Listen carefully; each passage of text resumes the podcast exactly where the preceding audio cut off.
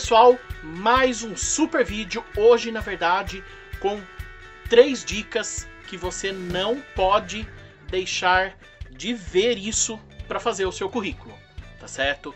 É, na verdade, são três coisas aí também que vira e mexe, tem pessoas aí que me perguntam a respeito. A primeira delas, quantas folhas devem ter o meu currículo? Ele tem que ter uma só? Na verdade, isso depende muito do tipo de currículo que você vai fazer. É lógico que um currículo de primeiro emprego, por exemplo, ou de estágio, é, ele não necessita ter aí duas, três, quatro, cinco páginas, ok? Já se você concorre a uma vaga como CEO, como presidente, como gerente, aí nesse caso até combina um currículo com duas, três, no máximo quatro páginas, ok? Nesse sentido, então, nunca, jamais deixe que seu currículo passe de duas páginas, ok? Esse é um tamanho bom para você colocar todas as suas atividades, para você colocar todas as, as descrições das funções que você já realizou dentro da empresa. É mais do que suficiente duas páginas. E se você é aquela pessoa que não tem tanta experiência, se limite a uma, ok? Escreva de forma mais sucinta, de forma mais resumida, que isso faz diferença aí para você e para o recrutador. A segunda dica é: não mande o seu currículo 20 vezes para a mesma empresa. Tem pessoas que têm o hábito de encaminhar uma, duas, três, quatro, cinco vezes seguidas o mesmo currículo para a mesma empresa, para o mesmo recrutador. Isso vai fazer, na verdade, com que o recrutador olhe uma vez o seu currículo e dispense as outras, porque ele já analisou, ele já viu o seu currículo, ok? Não faça isso de maneira seguida. Espere algum tempo antes de você enviar novamente seu currículo para a empresa, certo? Esse algum tempo que eu falo é um prazo de pelo menos um, dois meses entre um currículo e outro. A não ser que a mesma empresa abriu uma vaga diferente, ok? Aí sim você envia o seu currículo novamente para a empresa, mas para vagas diferentes. Nunca para a mesma vaga seguido, tá certo?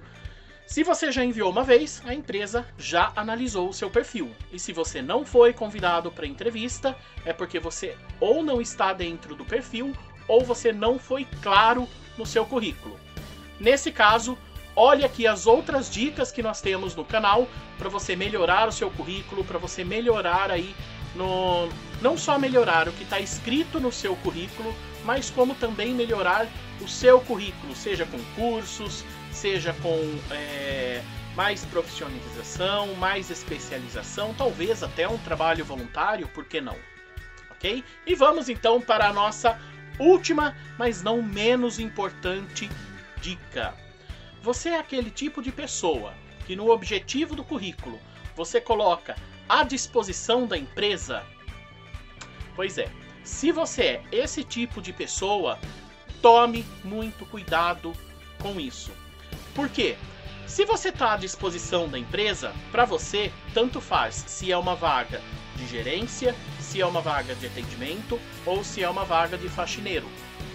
E normalmente as pessoas tendem a colocar à disposição da empresa e quando a empresa oferece a vaga, as pessoas recusam porque estão fora, a, vaga está fora do perfil que ela deseja.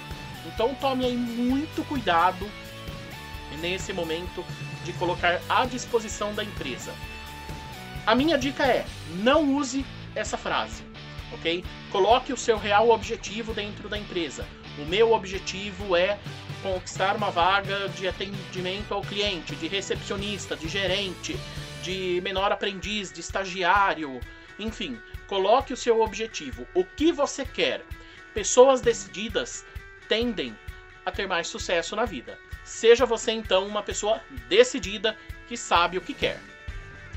E se você aí gostou desse vídeo, deixe seu like, marque aí seus amigos no comentário que tá precisando de uma super dica aí de currículo, como melhorar, como entrar aí no mercado.